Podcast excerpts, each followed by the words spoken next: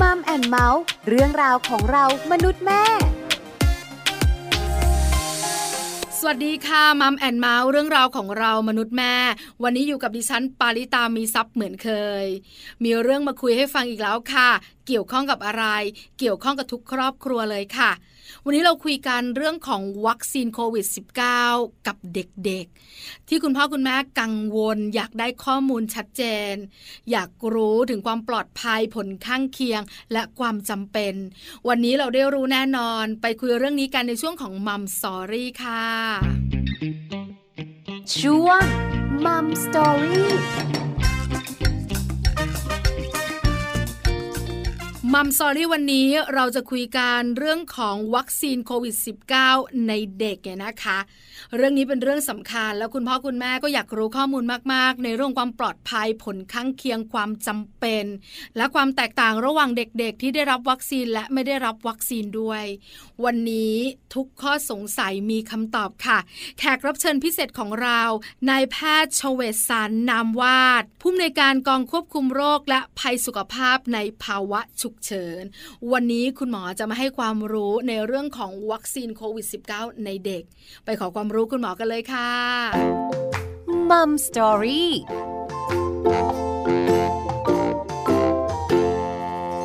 สวัสดีค่ะ คุณหมอชเวศสันค่ะ สวัสดีครับแม่ปลาวันนี้ Mom and Mouth ขอความรู้คุณหมอค่ะ เกี่ยวข้องกับเรื่องของวัคซีนโควิด -19 กับเด็กๆ คุณแม่แม่กังวลสงสัยกันมากๆเลย เริ่มต้นแบบนี้ คุณหมอคะคุณหมออธิบายหน่อยสิคะ ว่าวัคซีนโควิด -19 สำหรับเด็กตอนนี้เนี่ยมันเป็นอย่างไรมันคืออะไร มันจำเป็นต้องฉีดขนาดไหน ให้คุณหมออธิบายให้ฟังหน่อยค่ะ ในเรื่องของวัคซีนแต่เดิมเราก็จะเน้นที่การฉีดผู้ใหญ่นะครับ โดยเฉพาะจะเห็นว่าทุกประเทศแหละครับ กลุ่มไหนที่เสี่ยงที่จะส่งผลกระทบเยอะที่สุดนะครับ อย่างที่หนึ่งคือบุคลากรที่ดูแลผู้ป่วยเนี่ยเกิดเขาป่วยขึ้นมาในระบบมันจะไม่ดีเลยมันจะล่มนะฮะอันที่สองคือผู้สูงอายุ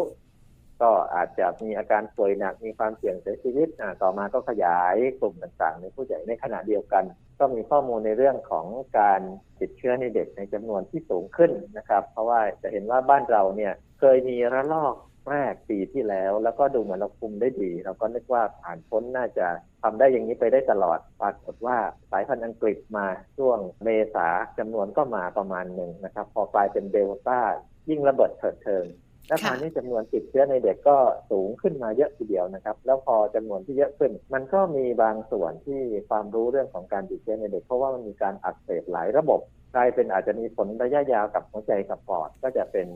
สิ่งที่ความสำคัญของโรคนี้ในเด็กมันก็มีมิติที่ต้องพิจารณาเพิ่มเติมขึ้นมาครับ แล้วก็ส่วนอื่นประโยชน์ที่บอกว่าถ้าฉีดแล้ว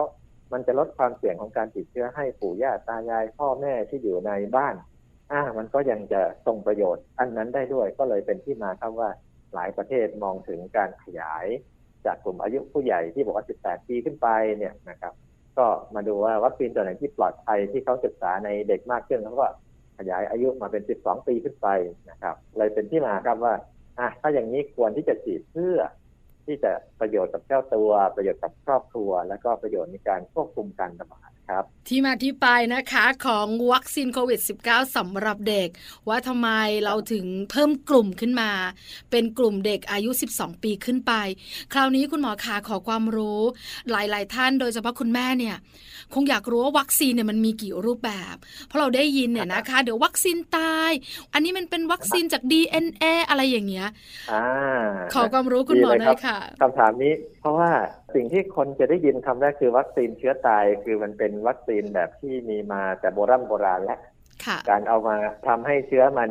ตายก็คือแปลว่าเข้าไปในร่างกายแล้วเนี่ย มันเพิ่มจำนวนไม่ได้ มันไม่ไปก่อโรค แต่ว่ามันจะต้องเหลือความเป็นสภาพโปรตีน เพราะว่าสิ่งที่จะไปกระตุ้นให้เกิดภูมิคุ้มกันนี่คือ ส่วนโปรตีนต่างๆของตัวเชื้อนะครับ ถ้าเป็นกรณีของโควิดมันก็จะเป็นโปรตีนผิวเปลือกที่มันส่วนที่เป็นหนามเนี่ยนะครับ เวลาที่มันจะจับกับเซลล์เนี่ยนะครับถ้าหากว่าเรามีแอนติบอดีอ่า มีภูมิคุ้มกันที่เข้ามาจับสกัดไว้มันก็ไม่สามารถเข้าร่างกายได้มันถูกทำลายตั้งแต่แรกนะครับ วัคซีนเชื้อตายเราก็จะคุ้นเคยนะครับโดยหลักการมันก็ฟังดูเออปลอดภัยดีนะเชื้อมันไม่ไปเพิ่มในจำนวนไม่ก่อโรคนะครับ แต่ตอนหลังนะครับก็จะมีการที่จะพัฒนามาสร้างวัคซีนในรูปแบบใหม่แต่ไม่ได้แปลว่า พอไม่ใช่เชื้อตายแล้วก็กลายเป็นวัคซีนเชื้อเป็นหมดเลยไม่ใช่นะครับคำว่าการจะมีวัคซีนที่ไม่ใช่เชื้อตายเนี่ยนะครับ มันก็มีตั้งแต่ว่าอันที่หนึ่งถ้าเอาส่วนของโปรตีนของเชื้อเนี่ย ไปฝากไว้กับเชื้ออื่นที่ไม่ก่อโรคในคนนะครับอ่าอย่างเช่นแอสตราเซเนกาเนี่ยครับก็มีไวรัสตัวอื่นที่มันไม่ได้ก่อโรคในคนนะครับ ก็เอาส่วนของโควิดนะครับ ไปแค่บางส่วนไปฝากไว้ในนั้นนะครับ พอมันเข้าไปในร่างกายมันก็จะไปกระตุ้นให้เกิดภูมิคุ้มกันได้ อันนี้ก็คือ มันมีเชื้อที่ใช้เป็นพาหะซึ่งเป็นเชื้อเป็นแต่ว่าอันที่หนึ่งไม่ก่อโรคในคน อันที่สองเขาก็ทำให้มันไม่เพิ่มจำนวนด้วยนะครับ มันเข้าไปเท่าไหร่ก็คือเท่านั้น มันจะมีวัคซีนบางตัวที่มันสามารถไปเพิ่มจำนวนในร่างกาย แล้วก็กระตุ้นภูมิได้ก็เชื่อว่าได้มากกว่านะครับแต่อีกอันนึงผมจะพูดแต่อันที่ดังๆเนาะก็คือเรื่องของวัคซีนที่เป็น DNA หรือ RNA นะครับซึ่งก็เอาสารพันธุกรรมมานะครับ ซึ่งวิธีการของเขาเนี่ยคือแท นที่จะเอาเป็นตัว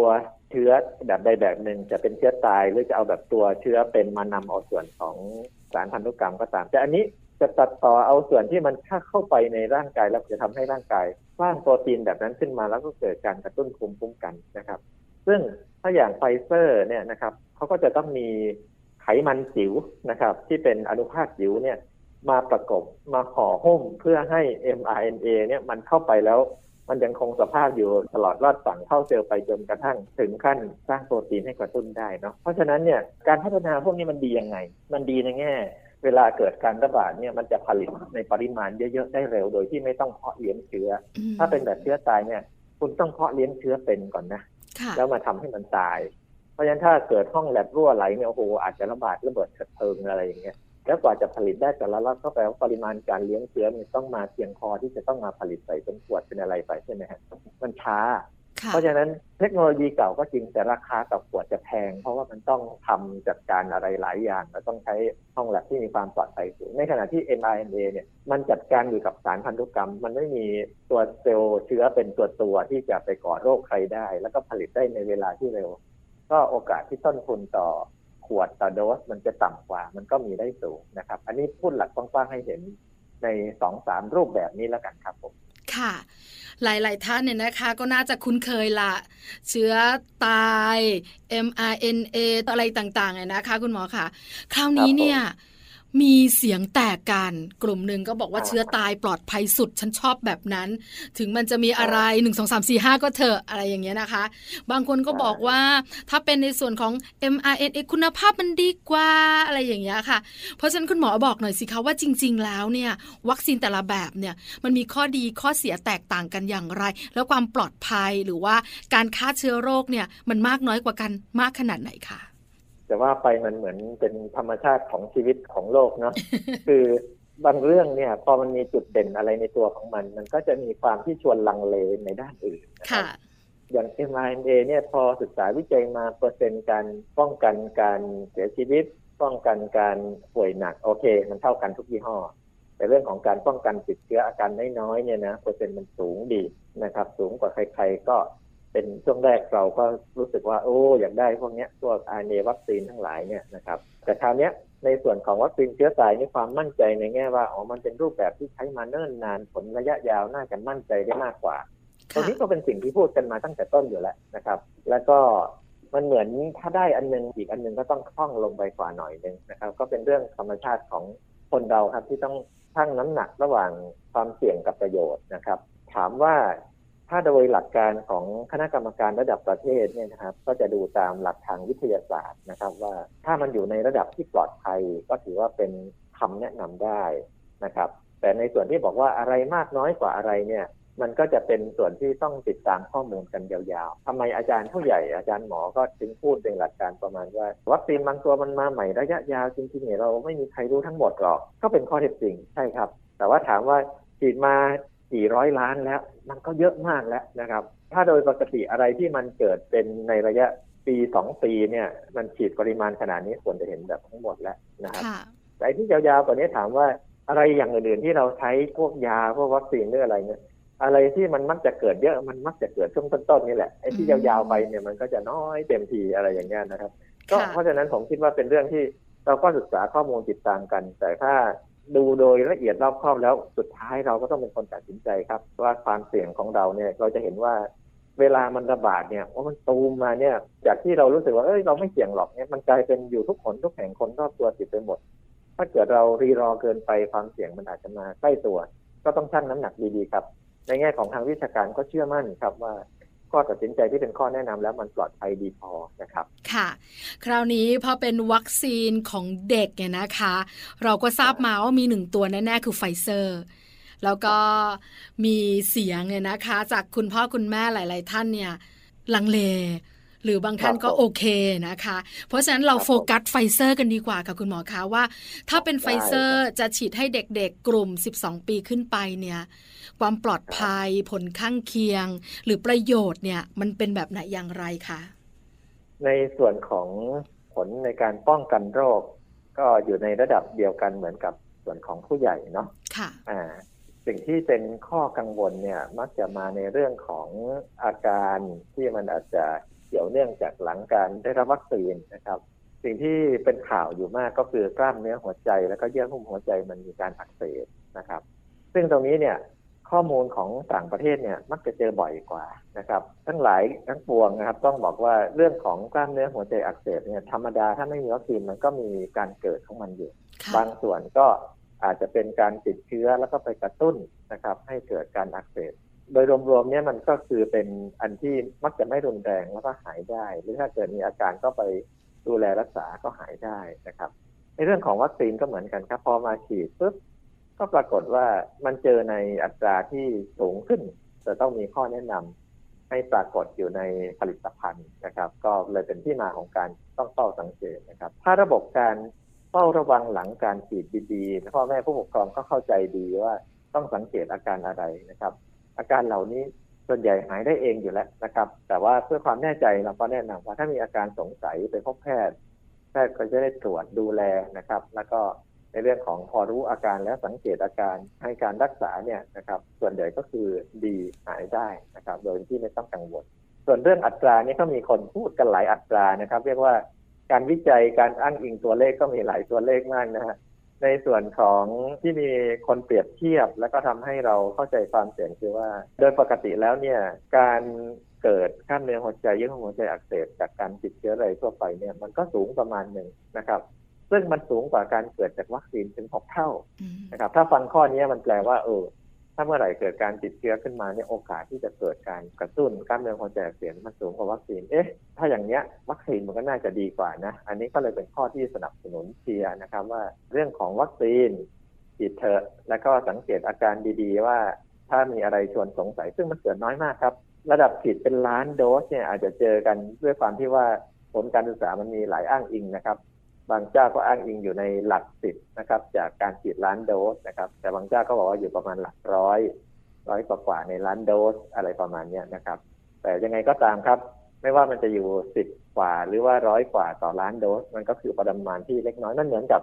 เวลาเราจะขึ้นเครื่องบินครับ ถามว่าเครื่องบินที่เราจะขึ้นเนี่ยมีโอกาสตกไหมมีครับ มันไม่ได้เป็นศูนย์นะครับ แต่ว่าในล้านเที่ยวที่บินเนี่ย เจอสักกี่เที่ยวนะครับอืมโดยส่วนใหญ่ เราก็เดินทางไปมาข้ามประเทศต้องกลับมาโดยปลอดภัยนานๆเราถึงจะได้ข่าว เหมือนกันกับที่ถูกลอตเตอรี่รางวัลที่หนึ่งนั่นแหละครับค่ะมีโอกาสถูกทุกคนทุกใบนะครับ แต่ตั้งแต่เราซื้อมาก็ไม่เคยถูกรางวัลที่หนึ่งแล้วอะไรเงี้ยนะค่ะคือบางทีพอมีมีข่าวเราก็จะกลัวเขานั้นจะเยอะนะครับ แต่ถ้าเปรียบเทียบความเสี่ยงแล้วเนี่ย เอาเป็นว่า ความเสี่ยงที่คนขึ้นมอเตอร์ไซค์แล้วก็มีโอกาสอุบัติเหตุต้องเป็นอัมพาตต้องบาดเจ็บแข้งขาหักหรืออะไรเนี่ยมันสูงกว่ามากๆเลย แต่เราก็เห็นคนขี่มอเตอร์ไซค์ซ้อนมอเตอร์ไซค์อยู่ทุกวันนะฮะอยากให้คุณพ่อคุณแม่ครับก็พิจารณาสุดท้ายเป็นการตัดสินใจท่านเองครับ ไม่มีใครบังคับท่านหรอกนะครับค่ะก็ขอให้ตั้งใจดูว่าอะไรที่มันจะเป็นประโยชน์ เหมือนอย่างเวลาผมคิดเองเนี่ยผมก็บอกว่า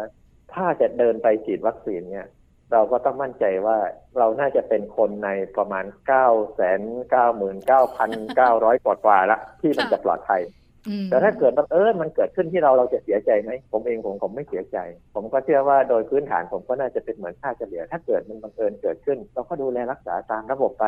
แล้วก็ถ้าคนที่อยู่ในระบบทำงานในเรื่องนี้คือมันคิดมาเยอะแล้วเนี่ย ผผมก็จะไม่โทษใครด้วยนะ อ่า โอเค ระบบมันมีเรื่องของการดูแลรักษา ถ้าจะมีการเยียวยาการชดเชยหรืออะไร ก็ได้ตามระบบ ก็เหมือนเราซื้อประกันนั่นแหละนะครับพอเกิดเหตุเราก็ได้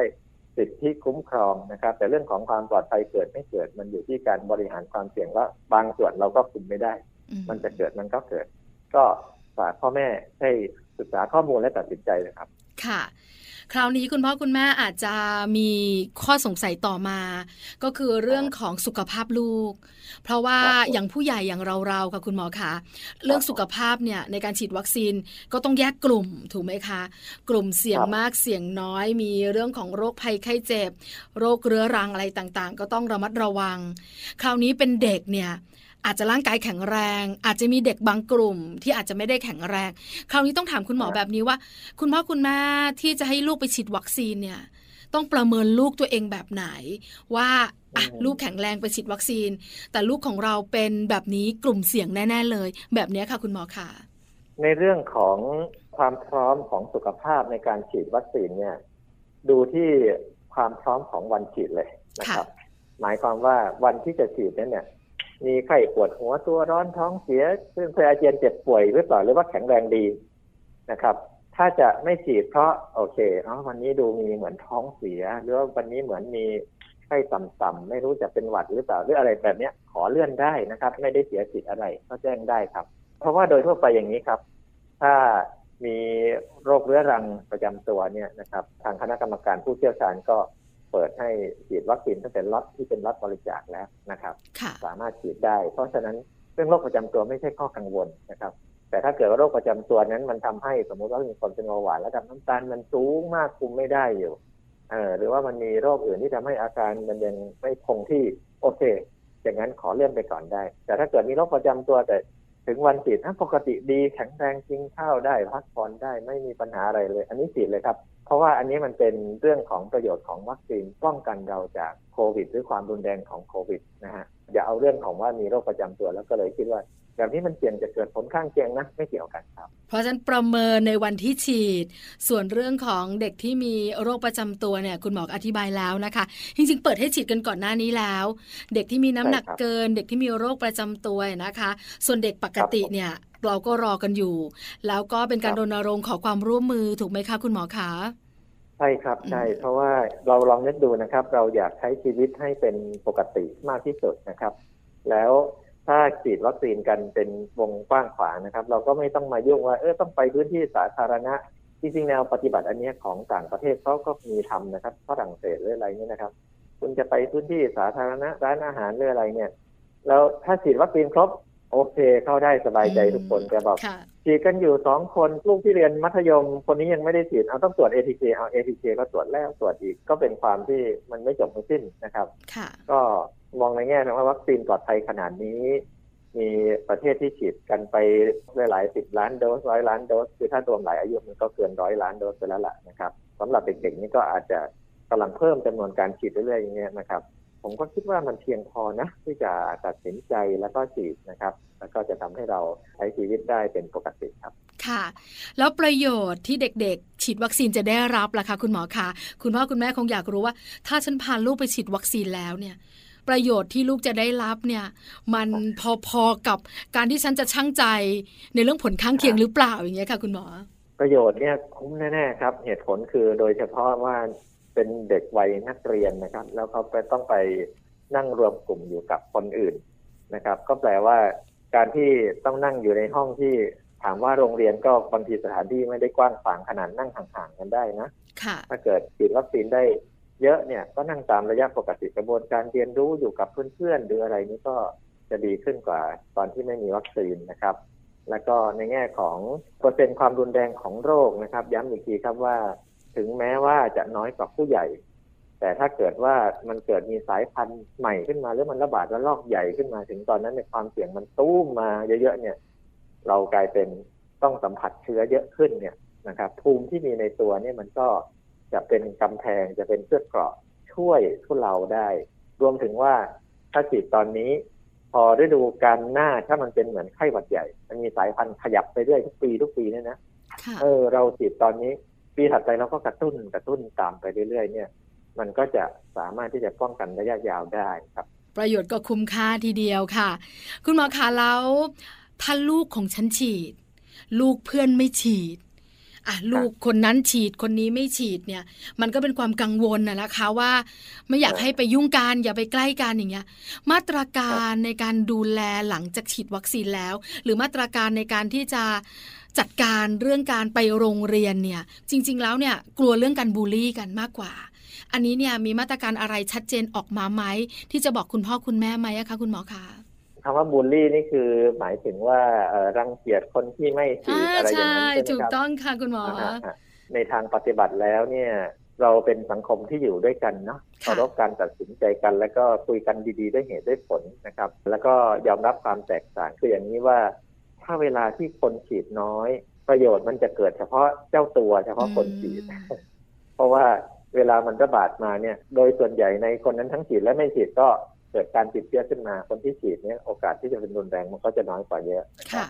แต่ว่าถ้าฉีดกันวงกว้างเนี่ย เชื้อมาจากข้างนอก มันเข้ามาเออร่างกายในภาพรวมมันเหมือนกำแพงมนุษย์นะมันทำให้มันไม่แฝงต่อ คือมันอาจจะไม่ร้อยเปอร์เซ็นแต่มันลดลงเนี่ย ภาพรวมมันจะเกิดภูมิคุ้มกันหมู่ที่ได้ประโยชน์ด้วยกันนะฮะก็เรียกว่ามันเหมือนแรงกันว่างั้นเถอะไม่ควรจะเป็นบูลลี่กัน ก็ควรจะคุยกันด้วยเหตุด้วยผล แล้วก็ในทางปฏิบัติในระดับนโยบายก็มองว่าจะไม่ให้เอาเรื่องของ การฉีดหรือไม่ฉีดวัคซีนมาเป็นอุปสรรคนะครับ เพราะฉะนั้นในคณะกรรมการโรคติดต่อระดับจังหวัด และก็กระทรวงที่เกี่ยวข้องทั้งกระทรวงศึกษากระทรวงอวที่อาจจะมีโรงเรียนที่เกี่ยวข้องนี่นะครับ ให้คิดแนวทางแล้วก็ดำเนินการแล้วก็ปรับปรุงจากแนวทางตรงนั้นให้เหมาะให้สมนะครับ แล้วก็ติดตามดูว่าวิธีคิดแบบนั้นกำหนดแบบนั้นมันเกิดปัญหาหรือเปล่านะครับ แล้วก็อย่างที่คุณแม่ปลาพูดนะครับ บางทีเด็กๆเขาก็อาจจะมีแนวคิดมีมุมคิดของเขาให้เรากังวลเรื่องของ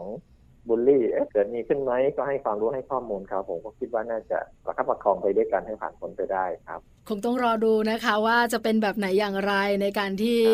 จะมีมาตรการพักปฏิบัติ หลาย ๆ คนเนี่ยก็เป็นห่วงเรื่องนี้อยู่เหมือนกัน เพราะว่าคุณพ่อคุณแม่เองเนี่ยเวลาเรามีปัญหาการระบาดของโรคเนี่ยใครฉีดวัคซีนเนี่ยก็จะมีคนนั่งใกล้เยอะหน่อย ใครไม่ฉีดวัคซีนเนี่ยนะคะคุณหมอคะก็จะค่อนข้างดูสันโดษหน่อยอะไรอย่างเงี้ย เราก็กังวลในเรื่องนี้เหมือนกันเนี่ยนะคะ จริงครับผมมีประสบการณ์อยู่เหมือนกันเหมือนกับ ถ้าสมมติเราไปยืนต่อคิวซื้อกาแฟหรืออะไรอยู่ ค่ะ ถ้าจะอยู่ยืนก็ว่าห่างประมาณหนึ่งมีเสียงไอคักคขึ้นมานี่เราก็จะแบบเลยห่างตาใช่ใช่ขยับนิดหน่อยนิดนึงได้ไหมอะไรเงี้ยคือถ้าเกิดเราไปเผลอมีระคายเคืองและไอจางขึ้นมา ก็เข้าใจได้นะว่าคนอื่นเขาก็อาจขยับหนีสักหน่อยก็ไม่เป็นไรแต่ถ้าหันไปแล้วเออเขาก็ใส่หน้ากากดีอยู่อะไรอยู่ก็ ก็คงไม่ได้ไปต่อว่าต่อขานอะไรหรอก บางเรื่องมันก็ห้ามไม่ได้นะ บางทีก็ไม่ได้ไอจามด้วยป่วยหรอกเขาอาจจะอยู่ๆสูดหายใจแล้วมันมีละอองมีอะไรเข้าเขาก็จามอะไรเงี้ยนะค่ะคำถามสุดท้ายค่ะคุณหมอขาคุณพ่อคุณแม่ที่มีเจ้าตัวน้อย อายุน้อยกว่า 12 ปี คงรอความหวังค่ะ เรื่องของวัคซีน อยากให้ลูกไปโรงเรียนเรียนรู้ได้ปกติเนี่ยนะคะ คุณหมอบอกเรื่องนี้หน่อยสิคะอัปเดตให้หน่อยค่ะครับ ถ้าเด็กเล็กนะครับก็อย่าเพิ่งร้อนใจครับผมถ้าเป็นข้อแนะนำของต่างประเทศก็คืออย่างเป็นเรื่องของการสวมหน้ากากล้างมือเว้นระยะห่างก็คือพ่อแม่ช่วยดูแลนี่แหละ ไม่ได้พาให้เขาไปในที่คนหนาแน่นโดยไม่ได้ป้องกัน ถ้าพาไปก็พาไปเท่าที่จำเป็น แล้วก็มีหน้ากากแล้วก็ดูแลความสะอาดอย่างที่ว่านี้นะครับ เพราะว่าอย่างนี้ฮะในเด็กเล็ก ๆ โอกาสของการติดเชื้อเนี่ยจะมากจะน้อยขึ้นกับการออกไปเจอคนข้างนอกกับ โอกาสที่คนจะพาเข้ามานะครับ ถ้าเด็กเล็กจริงๆแน่นอนก็เลี้ยงอยู่ในบ้านเป็นส่วนใหญ่ก็โอกาสติดเชื้อน้อยอยู่แล้วนะครับถ้าเกิดว่าคนอื่นๆในบ้านฉีดวัคซีนกันหมด มันเป็นเหมือนกำแพงมนุษย์นะฮะพี่ชายพี่สาวที่ไปโรงเรียนเนี่ยชั้นมัธยมอะก็มีวัคซีน แน่นอนไม่ได้ป้องกันติดเชื้อร้อยเปอร์เซ็นต์แต่มันลดลงได้นะครับถ้าทั้งโรงเรียนเขาก็ฉีดกันโอกาสที่จะอยู่จะเกิดระเบิดตุ้มตามมีเกิดระบาดใหญ่นะมันก็จะน้อยลงนะครับโอกาสที่จะนำมาที่บ้านก็จะน้อยลงบวกกับที่ใส่หน้ากากทุกๆคน ถึงฉีดวัคซีนแล้วก็ยังใส่หน้ากากยังล้างมืออยู่เหมือนเดิมนะ ก็จะทำให้เจ้าตัวน้อยเนี่ยมีความปลอดภัยอยู่ดีนะครับก็ติดตามความก้าวหน้าทางวิชาการนะครับ เพราะว่าลำพังแค่เราพูดถึงเด็ก 12 ปีเนี่ย ก็ยังมีคนแย้งว่าเอ๊ะฉีดไปแล้วจะกังวลอันตรายโน่นนี่นั่น เพราะฉะนั้นที่ต่ำกว่า 12 ก็อย่าเพิ่งร้อนใจดีกว่า เราดูตามแนวทางที่เขากำหนดมาแล้วก็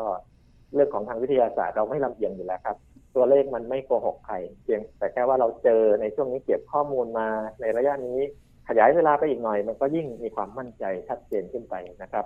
ก็ให้รอต่อครับสำหรับเด็กนะครับ วันนี้มัมแอนเมาส์นะคะ ขอบพระคุณคุณหมอมากๆ อยากให้คุณหมอฝากสุดท้ายสำหรับคุณพ่อคุณแม่ที่ฟังอยู่ คุณหมออยากฝากอะไรจากใจคุณหมอเลยค่ะ เรื่องสุขภาพเกี่ยวข้องกับเรื่องการป้องกันโควิด ก็เข้าใจคุณพ่อคุณแม่นะครับ ก่อนเข้ารายการเนี่ยคุยกับคุณแม่ปลาอยู่ว่า ลำพังผู้ใหญ่เราตัดสินใจนี่แล้วก็ช่างใจแล้วช่างใจอีกเนาะค่ะแต่ว่าเราก็รู้สึกว่าอันนี้ร่างกายของเราเราจะเยียดจะโนยังไงเนี่ยเราก็มั่นใจนะครับ แต่พอเป็นลูกเนี่ยถ้าดีใจก็ดีใจคูณสองที่เป็นพ่อแม่ ถ้ามีปู่ย่าตายายก็คูณสี่คูณหกแต่ถ้าเกิดเหตุที่จะเสียใจมันก็คูณด้วยจำนวนคนที่เกี่ยวข้องอีกหลายคนเหมือนกันนะครับ ก็เข้าใจคุณพ่อคุณแม่ครับ ก็ให้ติดตามข้อมูลแล้วก็ดูฟังจากข้อมูลจากแหล่งที่น่าเชื่อถือนะครับ ก็ความเห็นทางวิชาการอาจจะมีหลากหลายแตกต่างนะครับ แต่แนวทางของประเทศนะครับ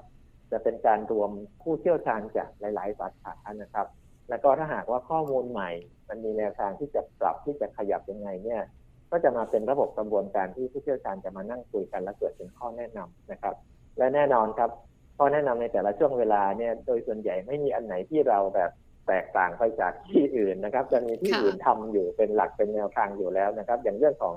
การฉีดวัคซีนที่ยังเป็นสองเข็มอยู่มีต้มเสียงว่าหนึ่งเข็มไม่ดีกว่าหรือในกลุ่มนั้นกลุ่มนี้ตรงนี้ต่างประเทศก็ทำนะครับ แล้วก็มีข้อมูลที่เป็นความปลอดภัยอยู่ แต่ถ้าจะมีข้อมูลว่าทำอีกแบบหนึ่งมันมั่นใจมากขึ้นนะครับ ในระยะนี้ก็จะยังติดตามข้อมูลอย่างละเอียด แล้วก็ปรับเปลี่ยนกันตามข้อมูลที่มีครับผมก็ขอให้มั่นใจกับแนวทางของประเทศอยากให้ฉีดวัคซีนกันให้มากขึ้นเพื่อประโยชน์ของเอ่อเจ้าตัวเขานะครับ ก็คือนักเรียนมัธยมนะครับ หรือว่าระดับอายุเดียวกัน ความปลอดภัยของคนที่อยู่ที่บ้าน ไม่ว่าจะเป็นคนสูงอายุเด็ก ๆ น้องๆ น้องน้อยตัวเล็กนะครับ พ่อแม่นะครับแล้วก็ค่ะเพื่อการควบคุมการระบาดใช้ชีวิตอย่างปกติต่อไปครับมัมแอนเมาส์ขอบพระคุณคุณหมอมาก ๆ นะคะสำหรับคำแนะนำและความรู้ขอบพระคุณค่ะ ครับยินดีมากครับแม่ปลา สวัสดีครับ สวัสดีค่ะมัมสตอรี่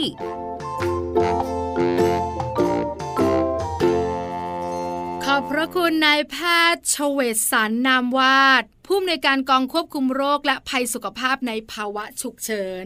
วันนี้คุณแม่แม่คุณพ่อพ่อได้รับข้อมูลเรื่องของวัคซีนโควิด -19 ในเด็กกันเรียบร้อยแล้วนะคะ น่าจะชัดเจนมากยิ่งขึ้น มีความเข้าใจกระจ่างมากขึ้น การตัดสินใจอยู่ที่คุณพ่อคุณแม่ ว่าจะให้เจ้าตัวน้อยเจ้าตัวโตฉีดวัคซีนหรือเปล่า นี่คือทั้งหมดของ Mom and Mouth เรื่องราวของเรามนุษย์แม่เจอกันใหม่ครั้งหน้าพร้อมเรื่องราวดีๆ ปาริตามีทรัพย์สวัสดีค่ะมัมแอนเมาส์เรื่องราวของเรามนุษย์แม่